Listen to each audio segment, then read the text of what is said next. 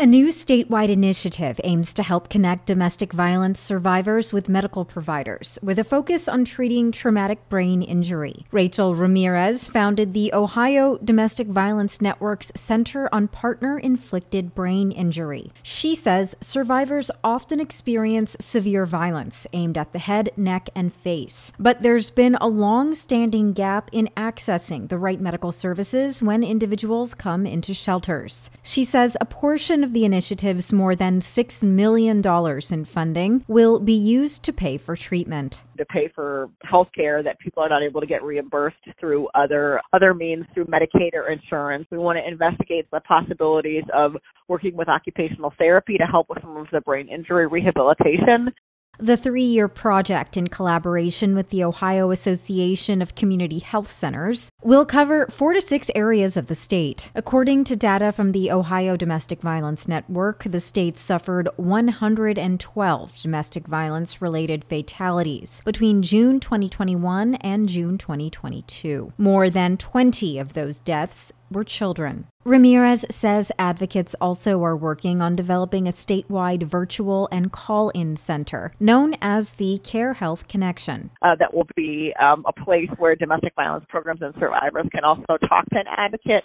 uh, when they have health related needs to help them get better connected to either telehealth services, behavioral health services, or other health services in their community. Emily Culo is Director of Mobile Advocacy and Meaningful Access at the Ohio Domestic Violence Network. She says the goal is to eliminate barriers that prevent survivors from seeking help and then providing a holistic approach once a connection has been made. So checking in with the survivor about what what's going on with their housing, what's going on with their health care, when was the last time they were even seen by a doctor, According to the National Center for Health Research, women who experience domestic abuse are more likely to suffer from diabetes, asthma, lower back pain, headaches, and other chronic conditions. This is Nadia Ramlagan for Ohio News Connection. Find our eight trust indicators to support transparency and accuracy at publicnewsservice.org. Hi, I'm Jennifer Mooney. Welcome to what is our new Hope Interrupted podcast based on the work from our book, Hope Interrupted, that I co authored with my good friend Byron McCauley. Hey, Jennifer, you know, I'm looking forward to this podcast as much as I was look, looking forward to writing this book with you. We hope to interview some uh, high impact folks as well as have a little fun. We're going to cover stories of hope.